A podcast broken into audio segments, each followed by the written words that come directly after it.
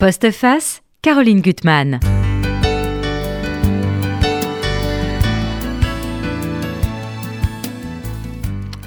Dans un monde à feu et à sang, trois réflexions, selon moi, s'imposent. Tout d'abord, faire tout ce qu'on peut en son petit pouvoir pour se battre contre la barbarie et ne jamais céder. Ensuite, selon la région du monde où on habite, louer chaque jour le ciel de ne pas avoir de bombes qui pleuvent au-dessus de votre tête. Et ensuite, enfin, dans le peu de temps qui nous est imparti sur Terre, apprendre à mieux regarder le monde, sa beauté, en se servant de tous nos sens. Plusieurs moyens, bien sûr, les autres, l'amour, les arts, mais aussi un moyen très simple, un très beau livre qui vous dessille les yeux. Et j'ai ça en magasin. Grâce à vous, Franck Moubert. Merci, bonjour. Bonjour. Voilà, vous publiez au Mercure de France une odeur de sainteté.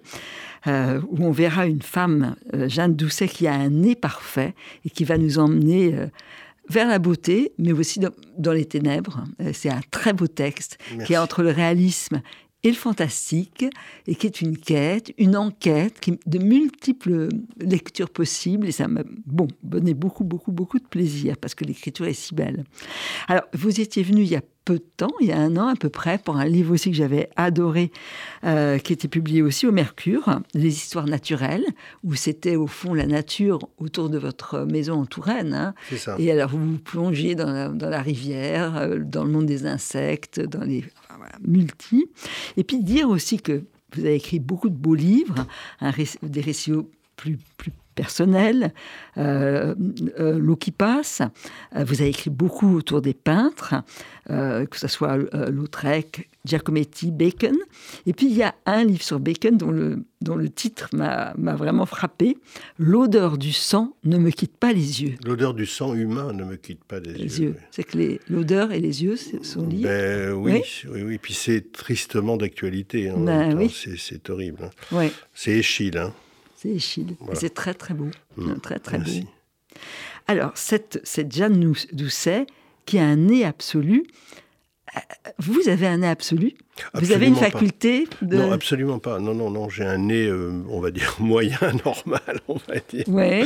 Mais ça, c'est un sens qui m'intéresse beaucoup. Et En tout cas, vous avez une vision euh, décuplée. C'est que vous voyez tout. Vous avez une perception accrue des choses. Et je trouve qu'en vous lisant, déjà, j'ai l'impression de mieux sentir. Quand j'étais dans la rue, bah, je sentais les bonnes et les mauvaises bah, odeurs, il y a beaucoup plus. de mauvaises que de bonnes. Ah, beaucoup de mauvaises. Bah et, oui, et puis c'est vrai que euh, euh, la, la gamme de, de mots que vous avez, qui sont jamais des mots cuistres, hein, euh, fait qu'on on- on a une perception accrue de ce qu'on voit autour de soi. Et avant de, de rentrer dans l'histoire du livre, qui est très singulière, hein, je voudrais un petit peu parler d'elle.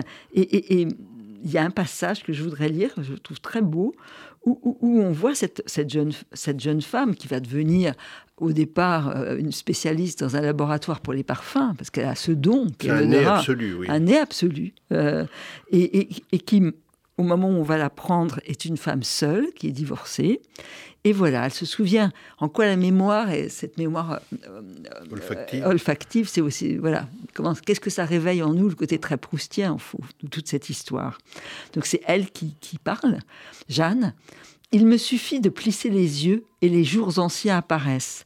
Les senteurs tendres de la maison de pierre et son grand jardin plein de pluie ressurgissent. Comme il était plaisant, au mois de juin, de m'assoupir sous l'épais redonde des fleurs de tilleul. Sa douceur sucrée annonçait les jours tranquilles de l'été.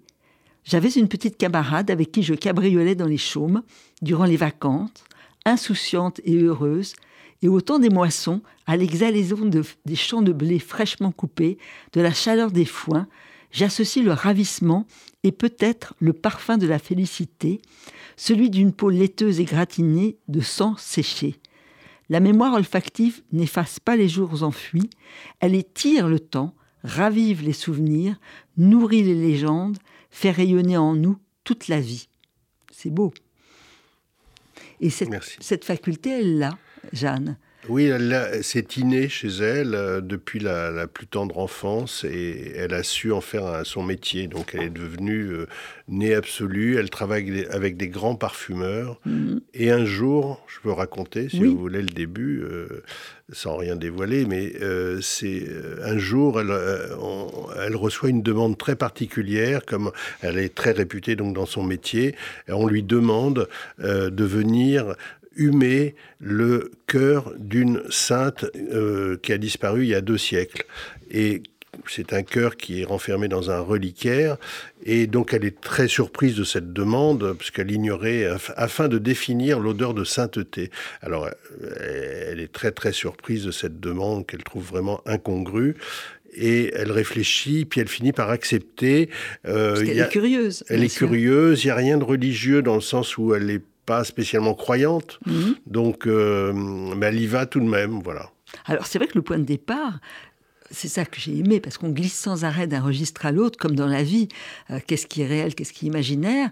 C'est très réaliste. Elle va aller dans, dans, les, euh, c'est dans la banlieue de Paris, c'est une faculté très moderne. je dois, je me permets de vous couper, je, dois, je dois vous avouer que, que, le point de départ, en fait, c'est une, c'est une histoire qui, qui, est arrivée à une amie à moi, enfin, qui m'a raconté qu'elle elle allait humer, qu'on lui avait... Qui, était un nez parfait aussi oui, oui, c'est son métier, et donc qu'on lui avait demandé d'aller, d'aller renifler ou humer le, cœur d'une sainte.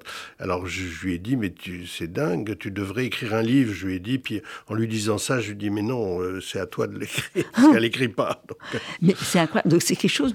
je suis parti de ce fait qui est vrai, mais après j'ai absolument tout inventé. Et, qui est, bien sûr, mais qui est quand même, au fond, c'est toujours un procédé. Ça, qui existe encore pour au sein de l'Église, oui, c'est très curieux parce que et, je trouve ça insensé même. Oui, et en quoi euh, l'idée de l'odeur dans l'Église euh, euh, porte foi finalement ben, C'est étrange. C'est dans le processus, oui, c'est dans le processus et c'est cette expression, une odeur de sainteté. Une odeur de sainteté. Et parce qu'on dit que les cœurs, en fait, il n'y a pas de putréfaction, en fait, chez les saints. Oui qu'un cœur de saint ou de sainte ne, se putrifie pas, et donc ça ça, j'allais dire, ça s'achève comme un fruit sec euh, qu'on renferme dans un, dans un reliquaire et qu'on garde euh, le temps qu'il faut pour décider, euh, voilà.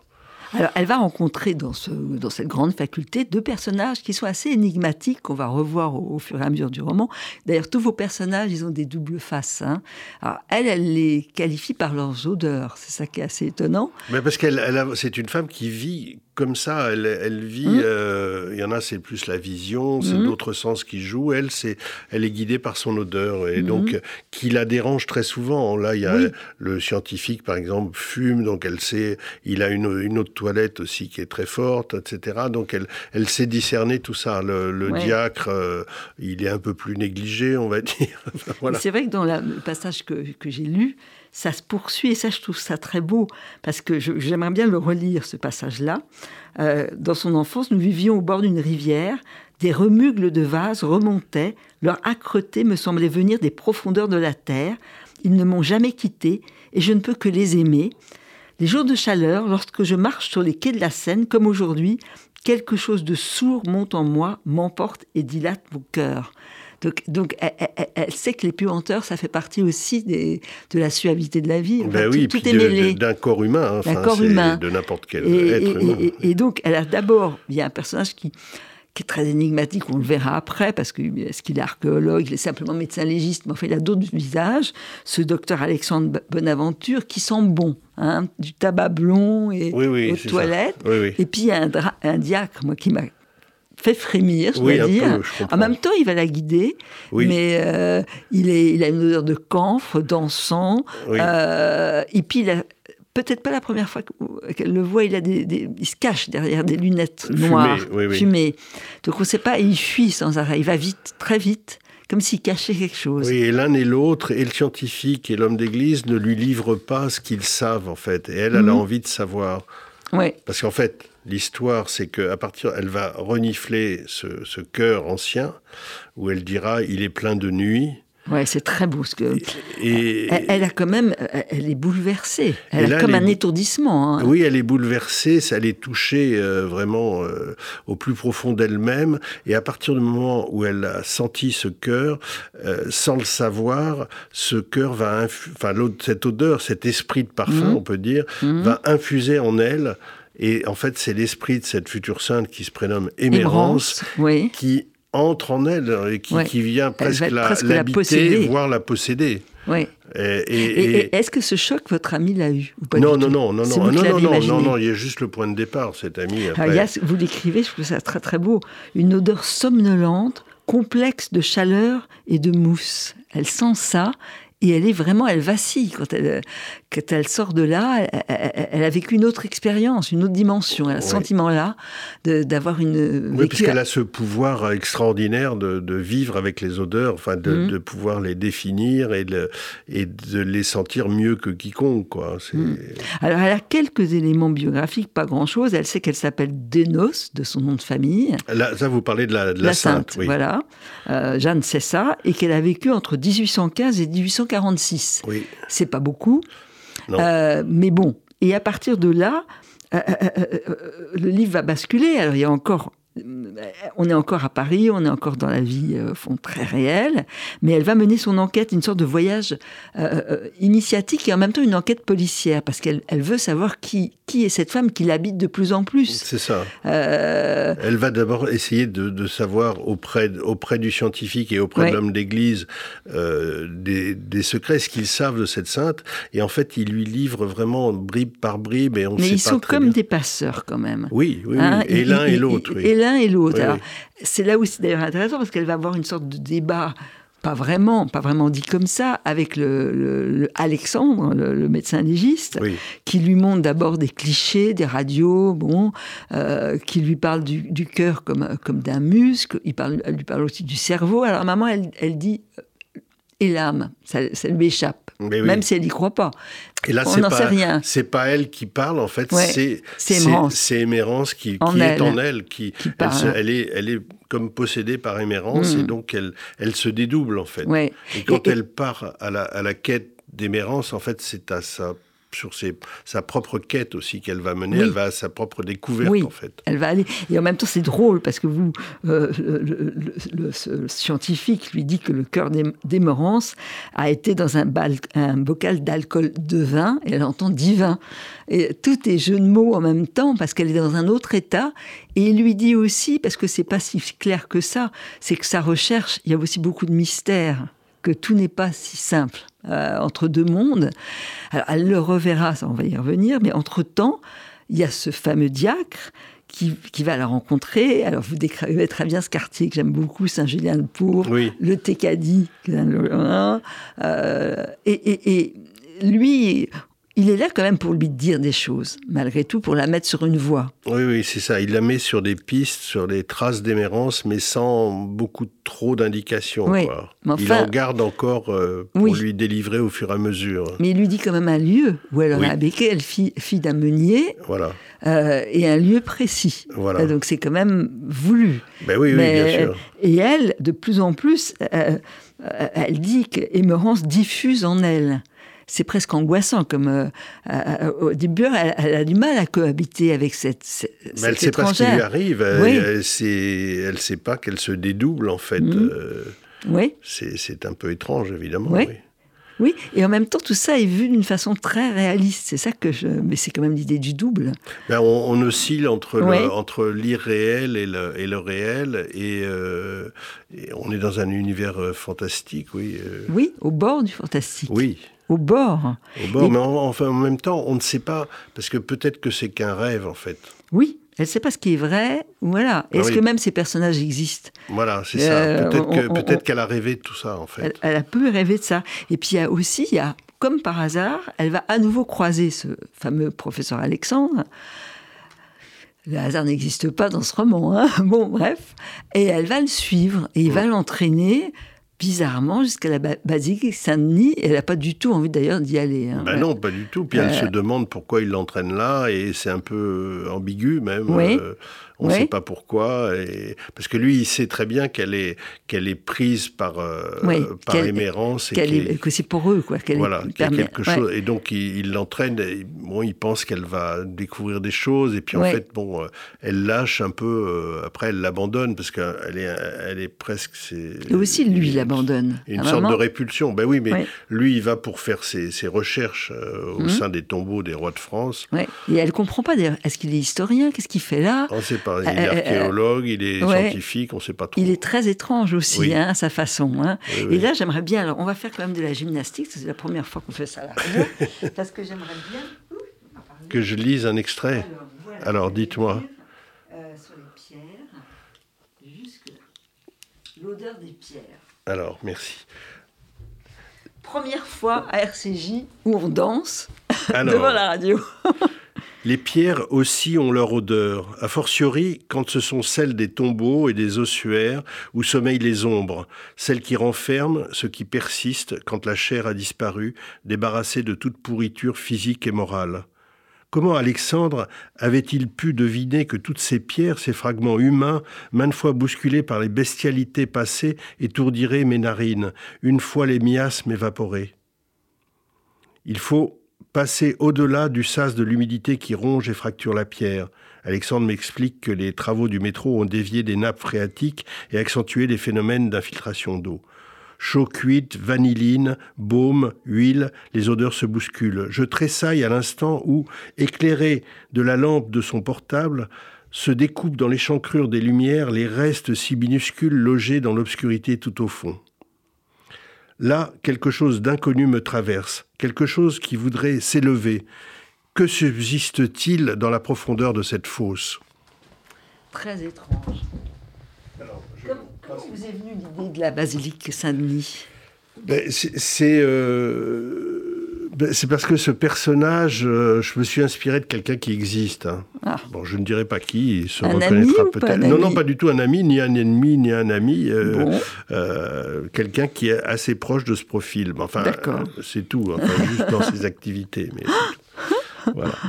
Et, qui va à cette basilique Saint-Denis. Ouais, qui, qui, a travaillé sur les, sur les, les, les tombeaux, enfin les, les, restes, on va dire, des rois, des reines, etc. Bon. Hmm. Et là, elle va avoir donc un second étourdissement.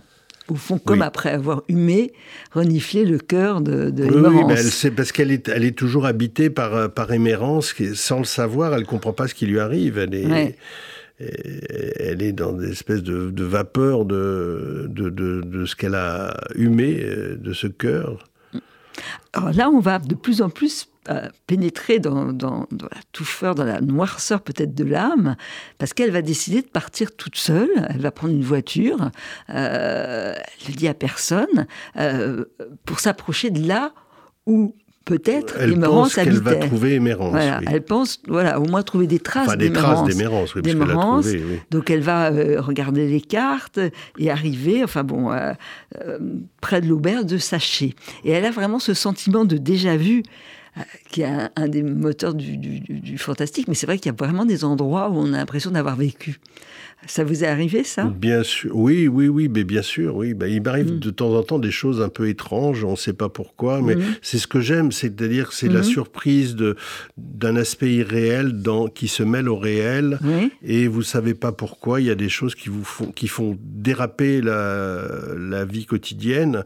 Vous dites, mais qu'est-ce qui m'arrive? Il y a des choses comme ça dans la vie, mais de tout, de tout un chacun. Oui, c'est une question de perception, des choses qu'on n'avait euh, pas vues qui ressurgissent. Euh, oui, de perception et de ce qui arrive par surprise et vous savez pas très bien ce qui vous arrive. Alors ça, ça peut se manifester de diverses manières. Hein. Donc c'est pour ça que enfin, j'en donne quelques exemples là. Alors c'est vrai qu'on pénètre tout doucement quand même dans le monde ténèbres, en tout cas de quelque chose de beaucoup plus noir, parce que oui. on va comprendre tout doucement qu'elle a peut-être vécu des choses terribles, mais ça, elle ne le sait pas. Et c'est en, allant près d'elle, là où elle a vécu, c'est que les gens laissent des traces. Il y a, il y a ça quand même dans. Oui, Euh, elle- et ça c'est vrai. Il y a une permanence des. Oui, elle des- découvre, les elle lieux. finit par découvrir. Elle pensait au départ que c'était autour de l'église. euh, Elle voit des tombes éventrées, des choses comme ça. Donc elle pense que là, elle va trouver peut-être la, Mhm. la tombe d'Émérance. En fait, pas du Mhm. tout. euh, On va aller puis- plus loin. Ouais. Mais déjà, il y a déjà dès le départ quelque chose d'un peu glaçant.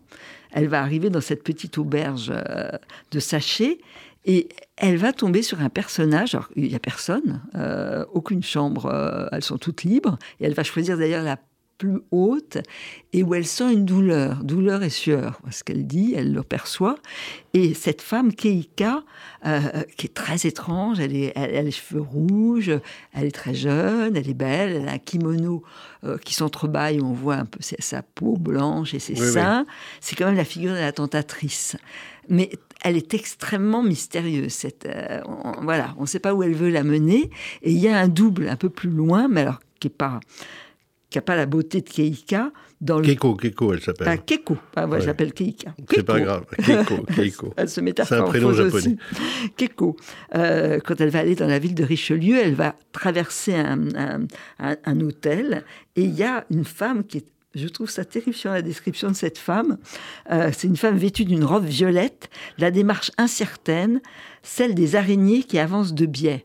En fait, les deux femmes se ressemblent. Euh, Euh, vrai, différemment, Oui, tout mais de même. Oui, elles, sont, différemment. elles sont étranges toutes les deux. Toutes les déjà, deux. Elles, elles- toutes les deux tiennent une- un hôtel, une auberge, euh, oui. euh, et elles sont seules. euh, Mhm. Euh, oui, il y a peut-être. euh, oui, je m'en suis pas rendu compte, à vrai Ouais. dire, qu'il y a- qu'il y a une sorte de dédoublement. dédoublement et puis bon vers où elles veulent vous mener quoi c'est un petit peu la question que le, le lecteur se pose Oui, oui. Ben parce qu'on est on est quand même dans l'incertitude là Oui, avec Keiko, il y a, il y a quelque chose d'une relation quasi, euh, Ouais. enfin pas Ouais, amoureuse, amoureuse, mais, mais, enfin, euh, de séduction, quoi, de on va dire. séduction Hmm. Oui.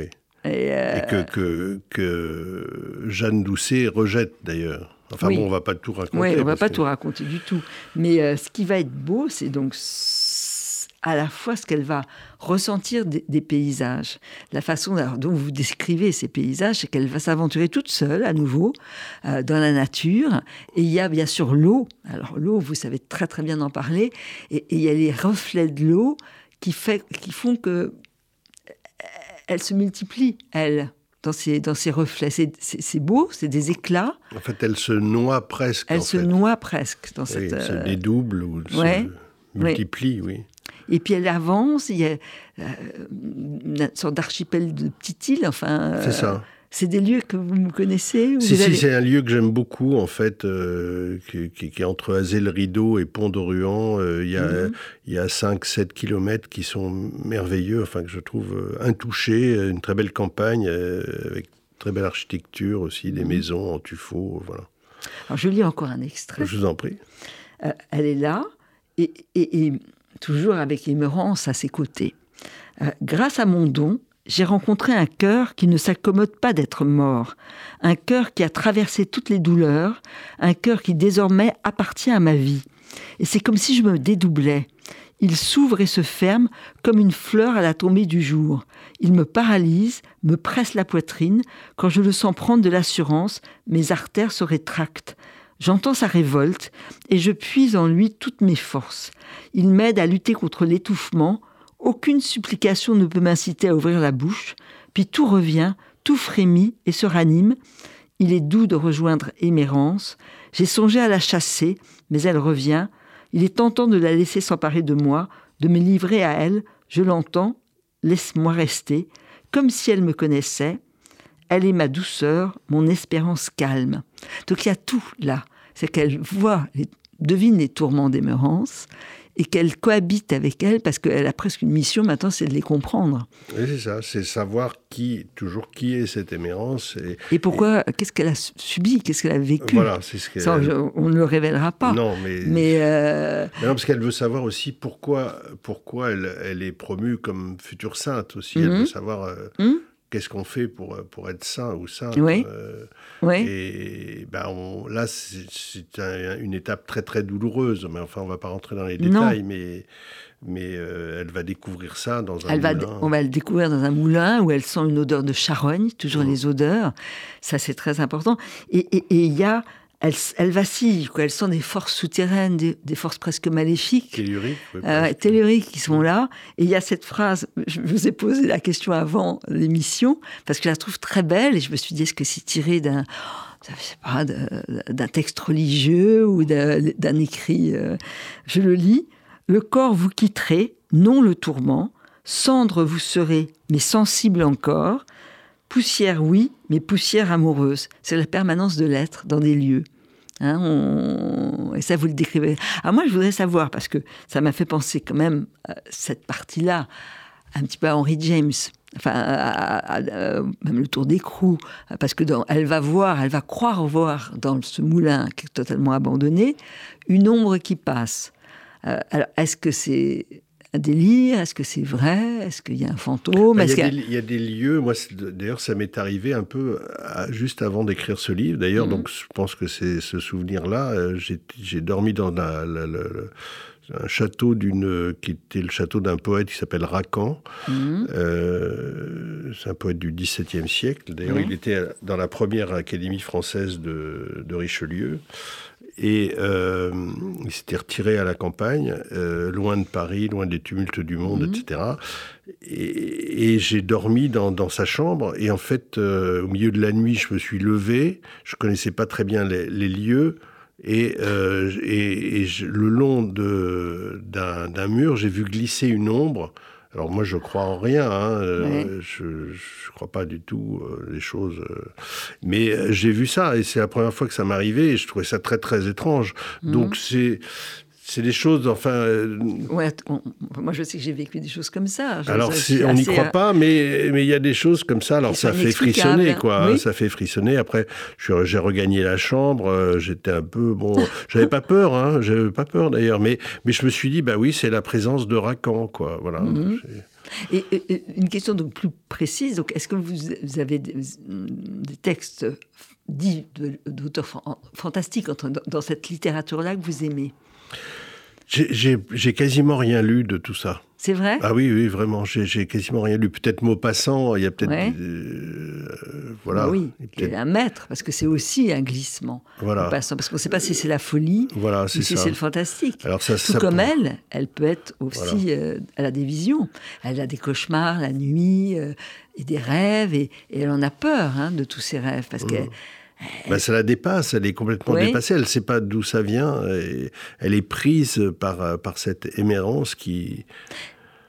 Une, autre question qu'il y a, est-ce que quand vous êtes dans un sujet, à- quand vous travaillez sur Bacon, quand vous travaillez sur d'autres, est-ce que vous avez ce sentiment-là d'être dépossédé de vous-même pour rentrer dans la Ah vie oui, de quelqu'un? oui, ça m'arrive, ça et ça m'est arrivé très fortement euh, pour mon précédent livre, Histoire naturelle. J'écrivais sur le ciel que j'observais de la fenêtre de mon bureau, et d'un seul coup, j'étais euh, presque soulevé. Alors, ça m'a même effrayé, à vrai dire. J'ai- J'étais en train d'écrire ce texte sur le ciel, et, et c'était très bizarre. hein, Très très étrange. Ah ouais. Alors euh, encore une fois, en plus, je crois en rien, moi. Donc, je- voyez, Et quand vous êtes dans la profondeur de la rivière aussi, il y a, oui, oui, oui. il y a oui, oui. des choses qui sont... Oui, mais parce que ça m'attire, en fait. Ouais. Ça m'attire. C'est-à-dire, c'est une espèce de, de vertige Ouais. euh, que je me provoque, en fait. Parce que, Ouais. je, je- voilà, là, récemment, dans un autre genre, enfin, moi, j'ai une phobie qui est une phobie très commune. hein, j'ai horreur des serpents. Je- Mhm. et, et cet été, j'ai vu une vipère dans mon jardin. Normalement, il n'y en avait pas.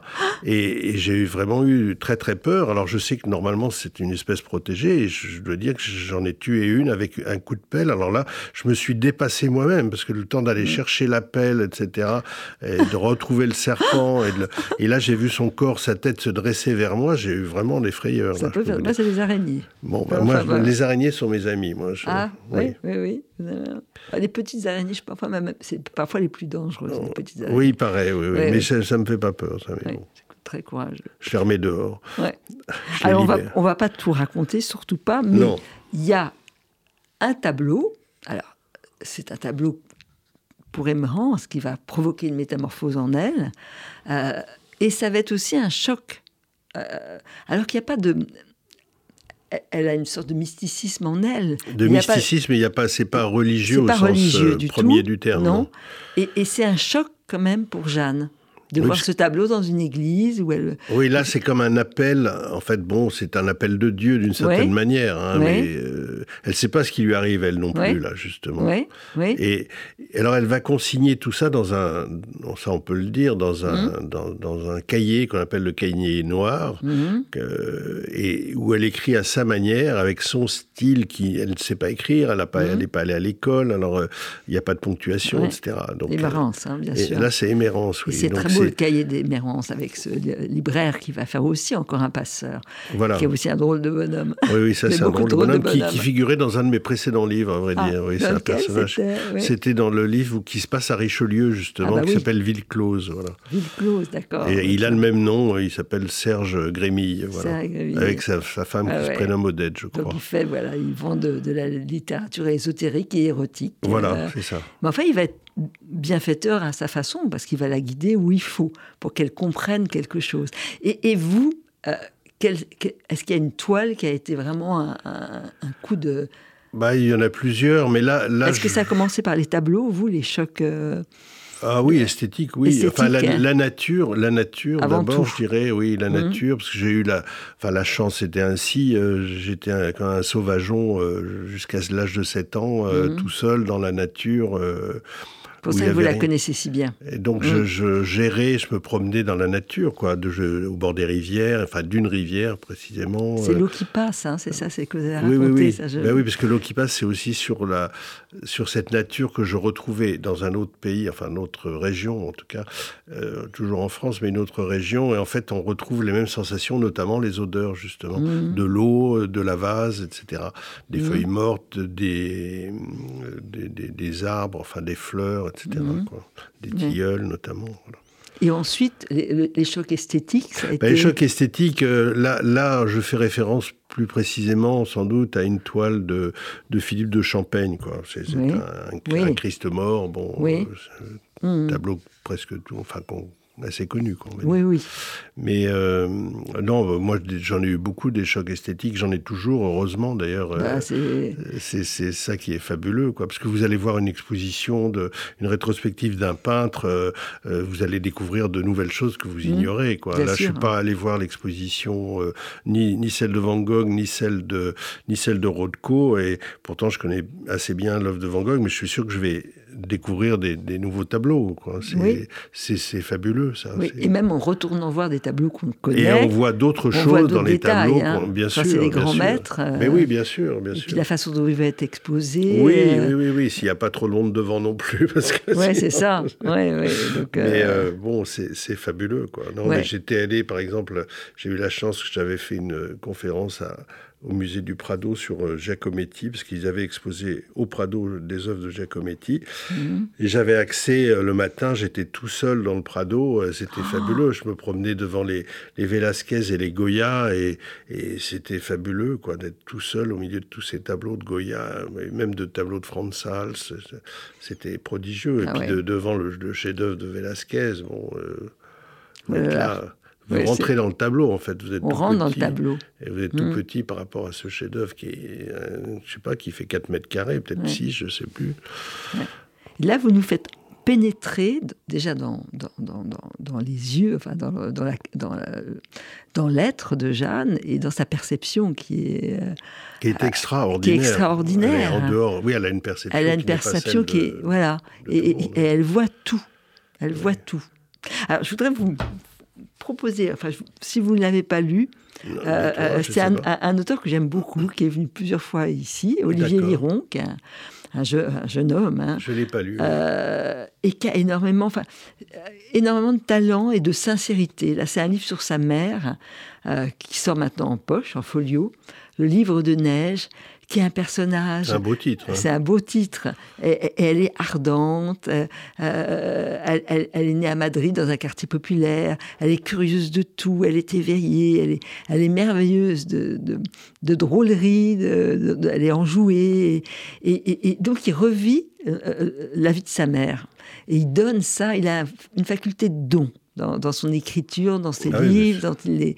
Et donc, je vous conseille de vraiment lire le livre de Neige. Et il avait publié un premier texte que j'avais beaucoup Mais aimé. Neige, c'est le prénom de sa mère? Oui. Ah oui, c'est ça. Je vais. Alors, il a une phrase en exergue. euh, de- tiré de, de Virginia Woolf, Les Vagues. Je ne suis pas une et simple, mais complexe et multiple. Ah bah Ça va oui. pour vos personnages. Ah oui, hein. tout à fait. Hein, c'est tout à fait.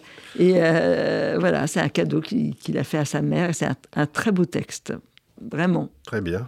Voilà, donc il faut Franck Maubert. Merci. Moi, je vais aller à rebours, donc je vais lire des livres que j'ai pas lus de vous. Merci. Euh, parce que vraiment, quand on vous lit, c'est- quand même une grâce.